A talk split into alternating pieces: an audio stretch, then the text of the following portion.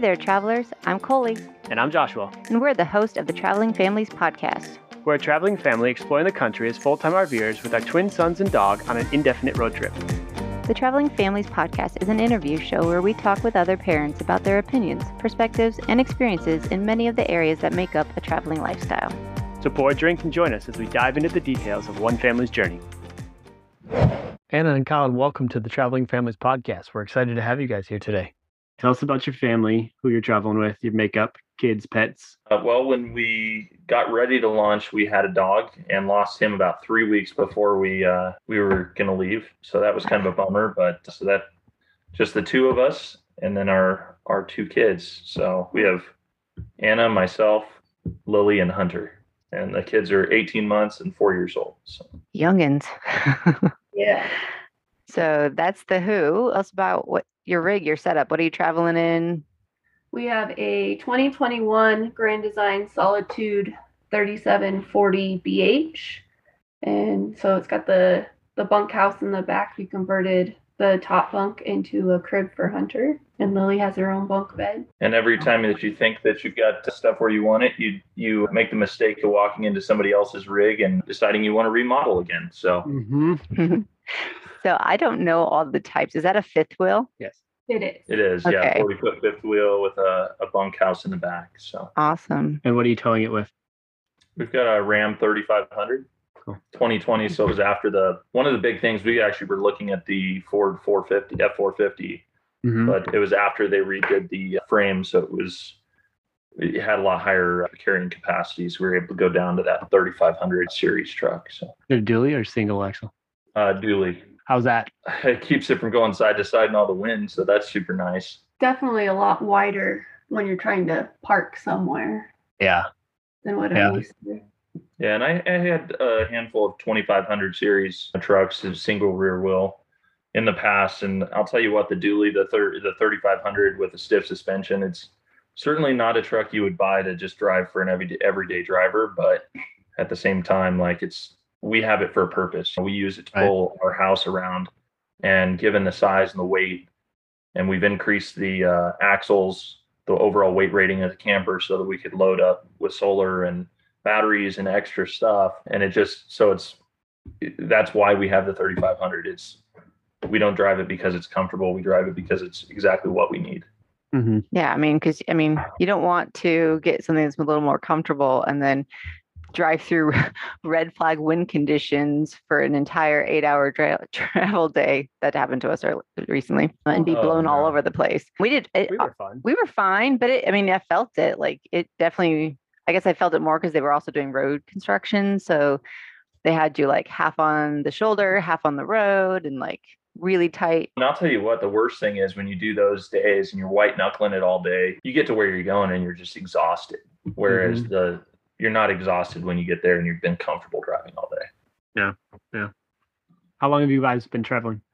We've been on the road for, let's see, 14 months. So a little over a year. we had a fifth wheel and a, and a bumper pull before this and then when we decided to go full time we we got this one and it's it's been good we originally said we'd give it a year and reevaluate and you know now we've got a rough idea of what we want to do for like three years so So you guys switched rigs after you left, like in the middle of traveling. No, we we ordered this one, and as soon as it came in, we hit the road. What you're using for internet. yeah so internet we have a pepwave mobile router the dual dual modem router we're on a at&t and verizon plan The AT&T one has since lapsed or is no longer available. So we were looking at a couple different options, but we just recently ordered the uh, Starlink. Right. Why did you guys start traveling? What was the impetus for leaving out and and getting out on the road to travel? I used to watch a lot of videos on sailing, and if Anna didn't get seasick, we would be on a sailboat sailing around the world. But uh, we had gone camping a lot and started kind of switched over watching a lot of RV and camping videos on YouTube and other families. And all of a sudden, you, you realize that, hey, you can do this with a family and be on the road. And I run my own business, so I'm able to work from from the road as long as I have phone service or internet. And uh, so we just knew there was a lot of things we wanted to see, and and go do. And we got to travel a lot for work previously, but it was always 16, 18 hour days. And we never got to see the places we were traveling because we were just stuck staring at a computer and, and working the whole time. So So what is it exactly that you do? I work with insurance companies and contractors on catastrophe insurance claims. I was an insurance adjuster for years, just kind of converted over to working with uh, contractors documenting things the way that insurance companies need to see them. So when contractors go out and do repairs, they take all the photos and I'm able to do everything virtually. That's really cool. It's always interesting to find out or hear what other people are doing for income sources because it's so varied. You as long as you can make it somewhat remote, you can make it happen. So that's really cool. How are you guys handling healthcare, doctors, dentists, orthodontists, prescriptions, all that jazz on the road? So we have Medi-Share, so it can go any state that accepts Medi-Share. You have you can find like a list of doctors in your area. Lily's basically yearly shots, and we're usually around Colorado, our home base, when when that happens. Prescriptions, we just go through Walgreens since they're pretty much anywhere. Hunter still has to get shots, so we try to go through what is it the the health department. But we have ran into some issues in like Louisiana with the health department. So when we just got back here, we just got all the we're gonna get all the shots. Yeah, because some some states, as long as you know what you need and you have have the mm. records, they're good. But like in Louisiana, we rent we're going in there and they said you you can't pay cash at the health department in Louisiana. Apparently, had to be on Medicaid in order to go there. So that was an mm-hmm. issue there. But I don't know that that's an issue everywhere. And it's just one of those things. Worst case scenario, we have to pay an extra initial to establish. established care. Yeah Right. but that's that's kind of the cost of doing business right? That's the cost of being on the road. It's kind of like the high fuel cost. We can either choose to not do what we're doing and sit or we can accept it and say you know what? At the end of the year it's going to cost a couple thousand dollars extra to go see everything we want to do. We might slightly adjust things but you know we're on the road and doing this for a reason. We want to go see things and experience life and take take our kids on things that they would never see if they were in school or reading a book. We're taking them to see the things they read books about. Right. Absolutely. Absolutely. So you talk about like your children and getting them to expose. I know they're pretty young, but do you guys do any sort of formal homeschooling or how are you handling any learning or schooling for your kids? Yeah, so right now we're doing preschool for the Good and the Beautiful program with Lily, it, just Mhm. to see how she handles homeschool. And I've noticed she's not as focused in the mornings, and so she's more focused in the evenings and afternoons. And so that has been like to her benefit on learning that we could do homeschool in the afternoons instead of in the mornings. And she learns and retains more of the information. And she definitely would not get that in like a normal school setting. So we're going to keep doing the good and beautiful program for kindergarten next year. And, and also, like we everywhere we go, if we go to like the national parks, she loves the junior ranger program, getting the badges, and she's got her own little vests and everything. It really keeps her engaged when we're at all the national parks, learning about stuff. And you know, when we took off, she was three years old, and what other three-year-old is driving down the highway pointing out, "Hey, look, a saguaro cactus!" After being Mhm. after being to the national parks and learning about things. So there's a certain level of things that they learn about on the road that they just wouldn't have the opportunity to learn in school. You know. Absolutely agree. Our boys have done the junior ranger program also, and it, I learned a lot actually going through it with them. So There's, definitely a lot of information. Yeah, and you just look around, and so I know we had done a stop off, and we just drove past, and it was like a local Indian museum, and it was fairly small, but you know, to, we were there for a couple days, so I was like, hey, we'll go check it out. So there's definitely never a lack of things to facilitate learning at any age. Yes. Off of the, the junior ranger program, I saw in a Facebook group the other day that the, and I didn't think about this, so we should do it next time we go, that the parents were filling out the packet too and getting the badges, and then they were busting the pin off the back and sticking a magnet on it and getting commemorative national park magnets out of out of the junior ranger Huh. program. Yeah. It's kind of a cool idea. Yeah. Yeah. Back to a little logistical question. What are you guys using for full time RV insurance? It's really tough for us because we registered everything, purchased everything through a business, and business it's it's tough because a lot of them, in order to write an insurance policy for us, it has to be us doing business as our business name. So realistically, if something were to happen right now, it's the hotel is on us. They're they're going to cover the actual property, but they're not going to cover our hotel expenses and some of those extra expenses that would be covered under a full-time policy. So we're constantly trying to shop that to be honest. And if we find something better, we will. But um, Well, you know, it's pretty limited. But we're currently through State Farm. Okay. And is that since you said it's through a business, is that considered like a what am I thinking of? Commercial insurance?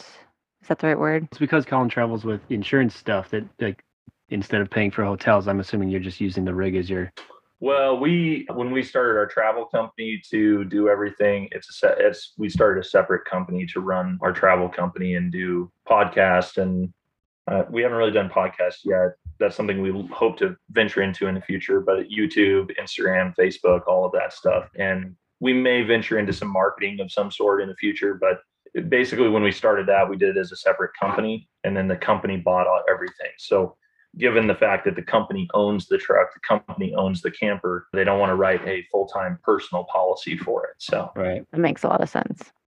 Yeah. it's just it's it's great for taxes. It's really tough for insurance. Sure. Yeah, and that's it. That's a good point.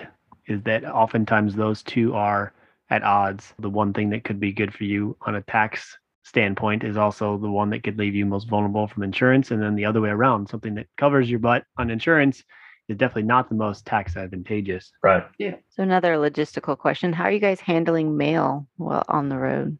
We're domiciled in Florida. And so we go through my RV mail. And so everything gets sent to Florida and they we have an app that we downloaded and they will scan the outside of every envelope and email it to us every day through the app. And then we can choose to whether have them scan all the documents inside or shred it or you can mail it to your location where you're at. Nice. Awesome. I hadn't heard of that one before, but sounds uh, very similar to how Escapees is who who we use. handles. Yeah. Cool thing is they give you the ability to register your vehicle, like move your residency and everything. Same same thing, similar to Yeah. Mhm. Escape, where we moved our residency to Florida. We had the renewal notice in the mail for Colorado for the truck and camper, and it was like twenty three hundred bucks for the year. And with re- Whoa. with with retitling everything to Florida and paying the extra eighty dollars to have the title printed right on site, still came to three hundred eighty bucks for both of them combined. So there was a little bit of a savings by moving to Florida. You know, Absolutely. I- You know, it's funny. People always think about Florida and Texas and Washington State because of the no income tax. But like when you look at fees like that, just the cost to register your vehicle, like that's a crazy savings. Yeah, our car our insurance went up about a hundred dollars from Colorado, but Mhm. it doesn't exactly. yeah, it was even like ten bucks a month, so it Yeah. doesn't offset the amount of savings that we got, and and the bureaucracy and everything's so much easier. I feel like in Colorado, at least, we had so many. There's so many red flags, so, so much tape to cut through to get anything done. Whereas there, it was in and out in a couple days. And I mean, realistically, if we had everything we needed, it would have been a matter of like four or five hours. We could move to our residency and been done. Got license plates, driver's license, insurance, everything done within a couple hours. That's cool. Very cool. Is there anything that you guys miss from your sticks and bricks? My dishwasher, miss my dishwasher. for a while, Anna really struggled with community, sense of community. Yeah. I think that is a big one when you first get on the road and realizing or recognizing homesickness. It's something that I think we all go through when you, you know, when you leave the house when you're a kid and then when you develop that family, that family that you choose, the friends that you live around and the, the friends that you spend every day with and you decide to go do something new, you're going to have that homesickness, wanting to, longing for that community. And um, I think last summer, we moved so darn quick the first portion of the time. I'd say the first six months we were on the road.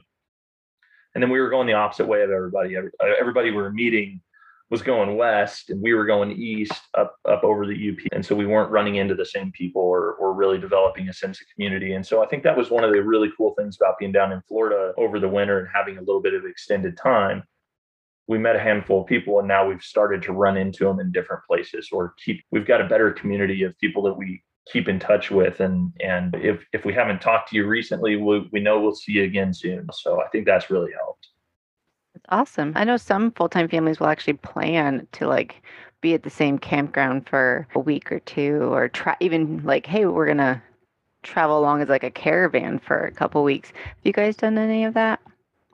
We've met up with a couple friends. We'd text them and be like, "Hey, where you at? We have we need plans for next week." And we were able to meet up with a couple of them. And then in Utah, we're going to meet up with quite a few families that we've met in Florida, but don't have much plans after Well- Utah to meet up with people. Yeah, and that's I'm sure that's something that comes and we continue as people's plans always change. And so from Florida, it's where do you go? Everybody either goes west or they go north. And so mm-hmm. you're gonna see you're gonna see some people, and then it's just a matter of keeping in touch with people, and and uh, I'm sure a month or two later we'll run into somebody else again. It is what it is. But at the end of the day, we're not on the road to spend every day, all day with the same people. But it's really nice to see those familiar faces and and enjoy conversation and, and stories about each other's lives. You know, Most definitely. So jumping off that, how have you guys found the best way to, to stay connected with friends and family back in Colorado, but also stay connected with people that you meet on the road? What what's worked for you guys? I guess they, with family back home, video chat has been the best way of staying connected. Before we left, we bought the grandparents a video, I guess, picture frame where we can send pictures from our phones and it pops up automatically on their picture frame at home. Mhm. So that that's kind of helped them like see where we're at and stay connected. People on the road, if we don't have like their phone numbers, I guess Instagram, we kind of keep in touch and keep track of everybody through social media. So I guess that that's helped us in a way. yeah, having that community, I think Yeah. so. Have you guys been able to find a way that works for you to meet your spiritual needs while on road? I, I know obviously transferring to different locations frequently can be difficult to get into a community. How have you guys handled that?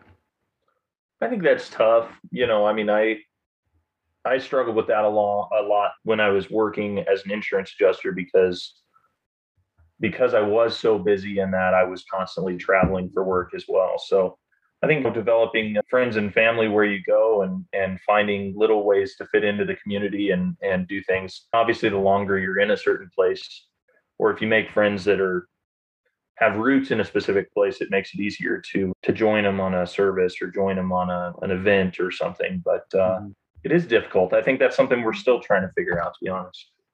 Another type of connection that can be difficult with our traveling lifestyles, given the size of our homes. How have you guys worked on maintaining the intimate relationship between you as married couple? The kids have a separate bedroom in the back and our bedroom's up in the front. Both of them have doors, so I don't think it's been too difficult. Well, and our kids are young, Yeah. so that makes it a little easier. But I mean, the running joke at fifth wheels that have laundry machines shake a lot. So the running joke is, oh yeah, they're up there doing laundry. I think given our situation where the the kids are are real young and, and it's big enough, we've you know our our rig's pretty darn stable, so it's not it really hasn't been an issue. What is dictating where you guys travel, the locations that you go and the destinations you end up being at? Is it based off of weather? Is it based off of work? Is it based off of a, a bucket list? I say weather and a bucket list. We put together a bucket list on using Google Maps and put in all the places where we want to go. And then weather wise, we want to stay 70 degrees or warmer because the winter is not nice anymore. But um, I guess we picked out a grand design rally in Idaho. So we're making our way to Coeur d'Alene for that and just kind of picking stops along the way we want to go see. Yeah, have a you know we knew last year we wanted to go up to the UP and down to Florida, and then this year, what do you want to do? Let's let's you know if we're going to do the Coeur d'Alene, Idaho rally for Grand Design, let's let's do the Rockies all the way up, so we can Mhm. see all the national parks and all of that stuff. And then you know I think we pick a few events that we want to do, and then we just kind of let's take our time getting there and find some real fun stuff along the way. Some stuff might be a repeat. We did we came through Texas a little quicker this year because we had spent quite a bit of time there last year, but at the same time, we got to do a crawfish boil with my aunt and uncle for Easter again, and and see some family, and then and then experience some of the fun stuff along the way as well. I can't see it all, so just kind of wherever we're gonna go, what's what do we want to see along the way? You know. Right. Yeah. So do you guys have any sort of time frame or an idea of how long you intend to travel? We said at the beginning we would do a year and reevaluate, and we kind of have a rough idea of what we want to do for almost three years now, given the fact we're following weather. And so the other thing I always tell everybody is when we get bored with it, we'll do something different. Nothing says that because you sold your house and you went RVing around the country that that's the end of everything and you have to keep doing or you have to or you've you know the thing I always hear is oh you're going to ruin your future because you don't have a house. All that money is in investments and I mean the last couple weeks might not have been good for investments in stock market, but but overall, it's one of those. If if we decide we want a house, we'll we'll buy a house. If we uh, if we decide we want to keep doing this, we'll keep doing it. So I don't know that it has to be a all or nothing. Exactly. I think one of the things that does permeate this culture of like RV, whether you're doing it full time or most time, is the idea of just stepping outside of the box or the sticks and bricks and like open to possibilities. Like there isn't one way to do it. You can do it however it works for your family or the situation or the time. So, what do you wish you knew before you started traveling? Like, if you could time travel back and tell yourself or give yourself a piece of advice or just be forewarned, what would it be? Oh, uh, I guess I would like to know, I would have liked to know that things are going to break and they're going to break often in your camper. And you just got to fix it and go go along with the flow. Like we've had so many things like break or fall off that we had to like just nail it back together or push it back in and you're you're gonna be fine. Anna yeah. doesn't like when things are are busted. And thankfully I used to be in construction and can fix most of them. Do you have any horror stories? I mean, the first week we were on the road was tough because I, I don't know, you know, you're always trying to figure out every camper, every trailer, you hook up and it and it hauls different, or you have a different checklist or something. And I don't know what the deal was. Oh, we had faulty stairs or a a something with the MORryde steps wasn't staying latch or staying up, and it didn't have a latch on that first the solid steps. Mm-hmm. And um, so when we driving down the road 60 miles an hour, I look back and the door on our camper is just flying wide open. Oh no. Um, that would not be. yeah. I mean, and it seemed like the first week, every time, and granted, we had some rough roads to start, but every single time we got on the road, like every single day, there was something falling or breaking or the the sink we would like we didn't realize that when we left in this camper because the kitchen faucet rotates and then you hit a bump and it opens the valve. So uh. old camper, we never had worried about like draining the line back before we traveled. And in this camper, we got to make sure water pressure's off, the every the uh, pumps off, and then we drain the drain the lines before we pull it so that it doesn't do anything. But before we figured that out, it rotated right over the top of our dinette, dinette leaked a bunch on it, and warped the wood. So uh, you know, second trip out, you've got the, the end of the dinette is all warped and the, the finish is coming off of it. And you're like, okay, great. Well, that's fun. Yeah, we didn't have a lot of things organized before we hit the road. We got a weather notice saying that we were set to get three foot of snow in Colorado when we were supposed to still be here. So we kind of just threw everything in every corner and hit the road before the snow came. And so nothing was organized. Things were falling out of the pantry. We had like cans behind the slide and we weren't checking behind the slides when we would open the slides the can would pop off the trim piece because it got stuck behind there mm-hmm. it was just a trial yeah. fire well we we literally we got the camper and we left almost a week ahead of when we had planned so it was i mean we hadn't done anything other than pile stuff in we were getting our house ready to sell and we wound up taking off the day they were cleaning the cleaning the house to get it ready to sell because we are like, well, it, we're they're calling for three foot of snow and 60 mile an hour winds. I'm not pulling the camper through that. We're not sitting around for that. So and mm-hmm. they got three feet of snow. Yeah, that's good. At least what you were worried about did happen, so you didn't feel like you rushed for nothing. for nothing. right. Yeah. So you mentioned you have two different rigs. So what about what do you like most about your current rig? And alternatively, what do you dislike most about your current rig? I like how it it's like a lighter brown, not like dark brown like our last rig. Like everything was super, super dark. And this actually has like some light gray finishes to it, I guess. They have like the, I would say 90s to like mid 2000s, 2010, 2012 was like everything was super dark. Mhm. And uh, so this this definitely is a lot nicer. And for me, I would think the nice thing about this rig is that it's 40 feet and I have a little separation from the kids when they want to play. And I'm up, you know, I created a desk in our in our bedroom above the took the top plate off of our, our dresser and extended it out to the to the uh, closets. So I'd have a basically a desk to sit sit up there and work. And the thing I also hate about it is that it's 40 feet because it makes it difficult to get into national parks Mhm. and stuff like that. And we love to boondock. We love to do stuff like that. So we're just constantly riding that struggle bus of can we get in here or are we just gonna park right outside of it and it is what it is. You know, that's just that's again the cost of doing business. That's that's the price we pay to be have a level of comfort and still be able to travel and do what we're doing. Yeah, it is definitely that teeter totter of do you want what's more important to you, the being comfortable when you're at home or the getting into the awesome locations? Because it seems like most of them, it's you got to choose one or the other. Yeah. When you find a 30 foot fifth wheel that works really well for a family and I don't have to be crunched in with the kids, you let me know. I'll buy that one. Mhm. Speaking of that, and this isn't exactly the way, but I'm sure we'll come up, someone will come up with innovative solutions to start doing that. But I saw a truck camper that had a patio. So it had a side door instead of a, a rear door, and the whole back eight foot folded down like a toy hauler. So you had a patio off of a truck camper. And I was like, you just doubled your square footage there. Yep. Yeah, Yep. I saw that too. That looked. That was at the. Tampa show, wasn't it? Did they have that one at the Tampa show? I don't know. I saw a picture of it online. On Oh, you saw it on yeah. Facebook? Cool. Yeah. The Tampa show was absolutely crazy. Uh, it's the first big show that I've ever been to, and like over a thousand RVs. I was there for three or four days, and I don't feel like I even saw half of it. Yeah, we went two days and it was overwhelming. Yeah. Well, I got a really good idea on how to how to make rooftop patios on these things that would be like covered rooftop patios. Oh yeah, It would increase a lot of space, but is this I a secret? get- Is this a secret plan? Yeah, otherwise tell me more.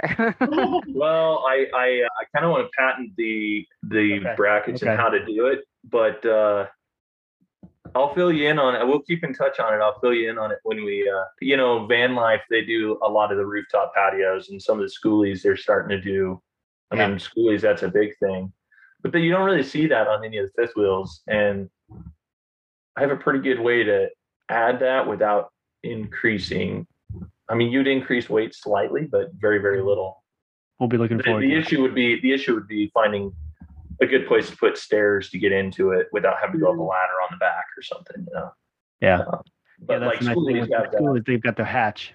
right? They've got Oh, that yeah. squared away, so you could do a hatch and steps up to a patio, and then it's just a matter of creating it the right way so that it's safe for everybody and you know all that good stuff. So, I mean, Colin, if you're gonna put a patio on your roof, you might as well just include an elevator or a, a dumb waiter, and then just you can pull people up with a winch. don't give me stupid ideas. I'll find a way to do it. All right. kind of changing gears. I was going to say, what has been your favorite destination so far? I really enjoyed going to Bryce Canyon. Colin decided for Mother's Day he was going to take me on the on a hike, three and a half mile hike to see the hoodoos. And I was at the moment wanting to kill him, but it was so beautiful. And we both had kids strapped in backpacks on our backs hiking three and a half miles in Bryce Canyon, but it was so worth it. It was beautiful. So I think that's probably my favorite spot right now. Yeah, and I was really looking forward to Zion out there, but it was closed for all those mudslides last year, or or at least the the Narrows and Angels Landing were closed for mudslides, so weren't able to do that. But Bryce Canyon was was amazing. It was it was really cool. So I like I like Mackinac Island too. I mean that's one of those that was awesome. Yeah, a lot of times people don't think of Michigan and the Great Lakes, but they're absolutely beautiful in the in the summertime. in the Yeah. summertime. Yeah. Well, that's the thing. Where, you know, where could you move tomorrow? And and uh, if you had to pick somewhere, and I always tell everybody, I'm like, man, if it wasn't for winter, I could move to Mackinac Island. I loved it, but Mhm. I'm not going to sit up there. I don't want to be in Michigan at all during the winter, you know. And Yeah. uh, I guess traveling has made us picky because we really like the beaches, but I don't want to be in Florida during the summer. And uh, you know, I really like Utah, but that's a spring and fall place. I don't really want to be there in the middle of winter in, or the summer in the desert, you know. So if I could pick 17 different places, maybe that's the solution. I don't know. well, it is. You're bringing your house with you. You're That's choosing right. You're doing it. Yeah, that's definitely been something that I've experienced in the short few months that we've been here. We did spend a couple winter or months in Florida, and I was like, I totally get sunbirds now, but I would n- snowbirds, sunbirds, whatever you want to call mm-hmm. them. but I would never want to be there in the summer because if it was that 70 to 80 degree weather in February, I Yeah. do not want to experience June or July. Well, and with the humidity on top of that, no, thank you. Mhm. Mhm. Well, we have humidifiers in, in Florida. We were emptying them every other day. And now in the West Coast, where I don't know if we've emptied it in a month. Yeah, we need to get like Humidifiers. Humidifier. Yeah. it's so dry right In now. Colorado, it's yeah. You were talking about getting out the what do you call it? Where you put the oils in it? Or a Diffuser? diffuser. Yeah, putting one of those out just to try and help a little bit inside because it's so dry. Yeah. So outside of balancing the length of your rig to get into some of the scenic places, what's been the hardest part about living a traveling lifestyle? I traveled for work for 13 years, so I mean, to be honest, it's I I've been so used to it that it really hasn't bothered me on that aspect.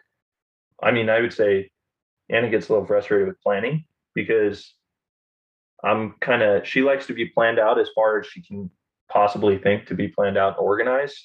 And I'm kind of the like, oh, we'll find a spot tomorrow. Don't worry about it. You know, we'll, we'll figure it out when we get there. So finding the balance there is pretty interesting sometimes. I drive her nuts. yeah, trying to find. Yeah, I literally just booked this weekend spot yesterday. So, and in Colorado, it's a nightmare to find places to camp if you're paying to to camp. So, Right. But you found one. yeah, yeah it's in the middle of town in a dirt pile, but we found it. So, since you've been traveling, it was easy transition. But what's been one of the craziest things you've seen or experienced while traveling? really bad mobile tech cutting the entire underbelly on our rig to replace a motor that was covered by warranty instead of just dropping the underbelly or that portion of it to get access. Just took a box knife and cut all the way across my rig. and not even a straight line. And then he and then he tried to hide it with a underbelly tape. Didn't even like put it up very well. Didn't even last a day. Ah. Oh my gosh, that's So then they never they never invoiced Grand Design for the repairs, which because I talked to Grand Design and said you do not, you know, we put a hold on it. Said no, no, do not pay these guys until we get this worked out. They've damaged my rig, yeah. and then they were ghost, obviously. So it was so at that point, um, So you got it fixed for the price of a cut underbelly. Yeah, so then John with Brighter Days Ahead came over when we were actually at Margaritaville in Florida and helped me. We took two days to drop the underbelly. I had ordered the new material and we custom cut it and pulled the entire new one in and replaced the whole thing. And I'll tell you what, if he wasn't there to help me, it would have been it was a nightmare. It was a nightmare with him, but good lord, without him, I don't know. I you need it's a two or three person job at least to do that. Mm-hmm. Wow. What's your favorite memory you have since being on the road? That's a tough one. Yeah. Or one of? You don't have to pick the one. yeah. I hate picking the favorite. I'm like, Yeah. so many. Sunsets at the Badlands was pretty cool. I thought that was really fun. That was, I would say that was one of the first times we really got to flex our solar system and and just play and and just be out there and enjoy and settle down. We also had some people that came camped camped with us that we met on the road again. That they had a daughter that was about the same age, and we, you know, we had a blast. So there's you know again making that that community and enjoying the scenery we we grew up just boondocking and never paying for camping anyway so that's that's been interesting getting used to paying for a campsite Yeah. It's been fun seeing the kids interact with other kids, like at the playgrounds, and just making new friends everywhere they go. It's been fun. I, I've noticed that with our own boys. Like, if there is a kid, doesn't matter if there's a huge age gap or not, they're gonna beeline over to that kid and say, "Hey, you want to play?" But when you were talking about like flexing your solar, how what's the longest stretch you've gone for boondocking? I don't know, five ten days. We pretty much have never run out. We've never. The system is set up so that basically power is never the issue. It's always water becomes the issue. Right. Um, so, I mean, we've got over 1,300 watts of solar on the roof, 600 amp hours of lithium batteries, two Victron 3000 inverters, the 250 over 50 solar charge controller. So, I mean, we've even got room up there. We could throw another two or three solar panels up there. And if we were talking about possibly upgrading the fridge from a camper, it's a gas electric and going Mhm. just to a just to a residential.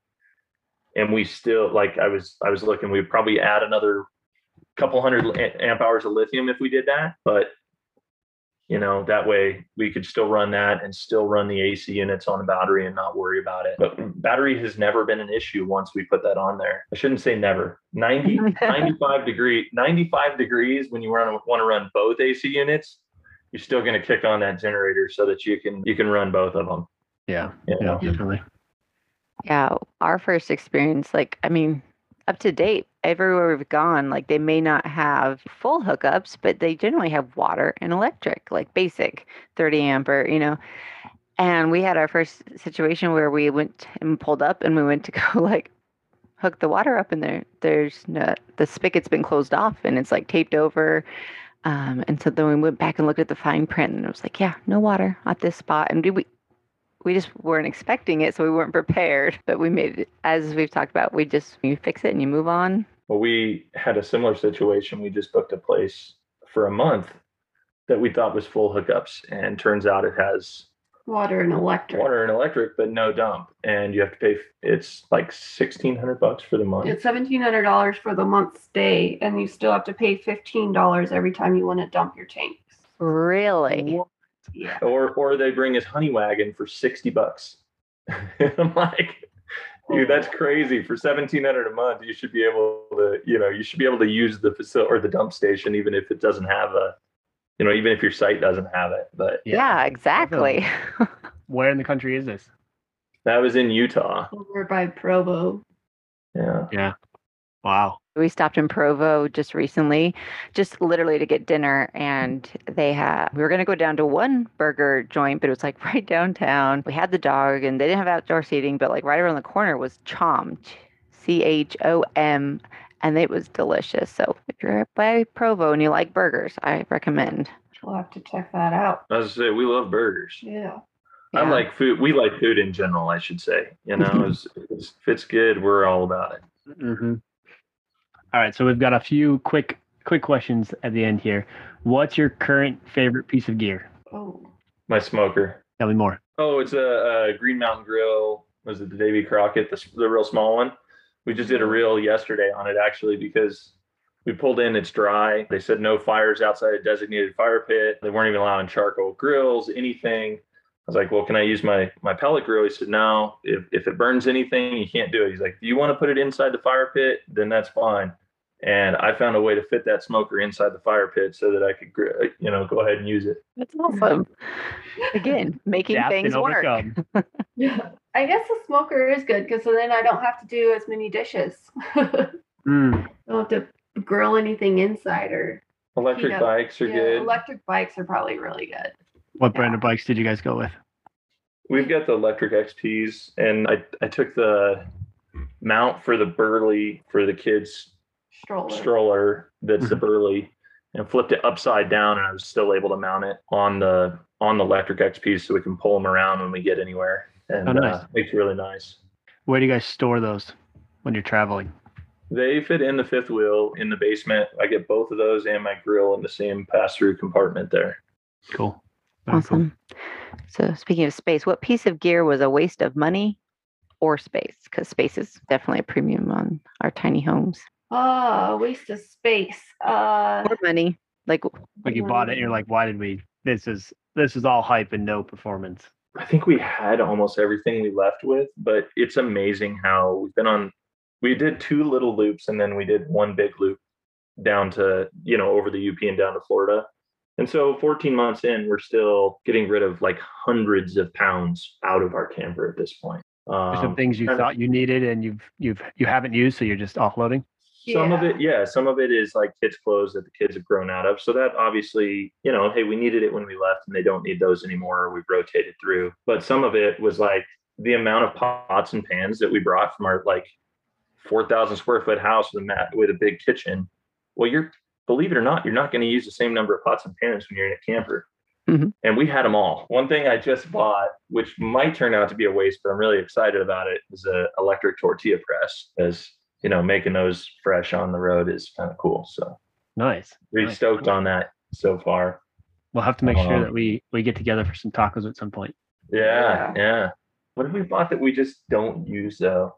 I mean, honestly, I- I didn't know when I was going to put the solar panels on, and so we bought a nice 4,500 watt generator, and that thing gets started. I mean, like I said, last year we used it like once, and other than that, it gets started just to run the Yeah. fuel through it, and like we don't, I don't need it, you know. You don't need it till you need it, and then you probably really need it. Yeah. Yeah, but I I would say like if I'd known how good the solar was going to perform and the as little as we would use it, I probably would step down to one of the little tiny Hondas or something, Yeah. um, yeah. just to have as a back because it's really I mean it's a lot of extra space and weight that's sitting up there that doesn't get used. So hmm I don't know, maybe I'll run into somebody that has one of those small ones and wants a big one and I'll trade them or something. There you go. Do you guys have any favorite travel apps or RVing apps that you use? Um, what is it? RV Trip Wizard we use quite a bit. Harvest Host. Harvest Host. We love Harvest Host because you know we do we try not to do more than you know try and keep it under four hours a day on drive time. And so Harvest Host we use on travel days between locations, and we love it. Um, because twist my arm to buy a beer, you know. I'll buy a beer from. And then we use iOverlander for when we're boondocking quite a bit. And then all of our gas apps. Yeah, and those we have to use more and more nowadays than you used to. We used to like Gas Buddy, but and that wasn't very reliable. And the Get Upside is good. The Open Roads, uh, which is the was it like TSD card? Yeah. that's kind of nice just for being able to pull into truck stops and stuff. Awesome. Uh, we want to respect your time and our listeners, but if our listeners do want to connect with you, where is the best place to do that? Either on Facebook or Instagram. We're Top of the World Adventures. We also are on Newsbreak and YouTube, but Instagram or Facebook's probably the, the best way to get a hold of us. Awesome. We will be sure to link to those in the show notes. Yep. And we will definitely make sure we run into you and have some some fresh pressed tortillas. I like it. We'll we'll bring we'll bring some guacamole and the margaritas. Well, I'll tell you Sounds what. Are you familiar with green chili? I mean, I know of green chili. I mean, well, port green chili, so like roasted Anaheims that they turn into like s- smothered burritos with. You really only get it in Colorado and New Mexico. Everywhere in the country we've been, you know, you ask about green chili. Oh yeah, we've got it, but then it's a tomatillo salsa. It's so Mm. like pork green chili. Yeah, it's it's delicious. You can really only get it in New Mexico and Colorado. And uh, we just got, I think half of my freezer is stuffed full of roasted green chilies now, so that I can just make it as we go across the country now because that's one thing we realized we miss a lot was was having that. Yeah. Yeah. Nice. Awesome. I look forward to those fresh pressed tortillas with some smothered in chilies. pork green chilies. Yeah. There you go. Awesome. Colin and Anna, thank you for joining us on Traveling Families. Hey, Thank thanks guys. Have a good one. We hope you found that interview insightful and encourage you to join us on the next episode of Traveling Families. If you want to connect with the traveling community, please head over to travelingfamilies.co to find links to the Facebook group and all of our social media platforms. Check out the show notes for all of the guest links. And if you're interested in seeing what gear other traveling families recommend, we add these items to our Amazon storefront after each episode. Until next time, Whether for a day or a lifetime, get out there and travel with your family.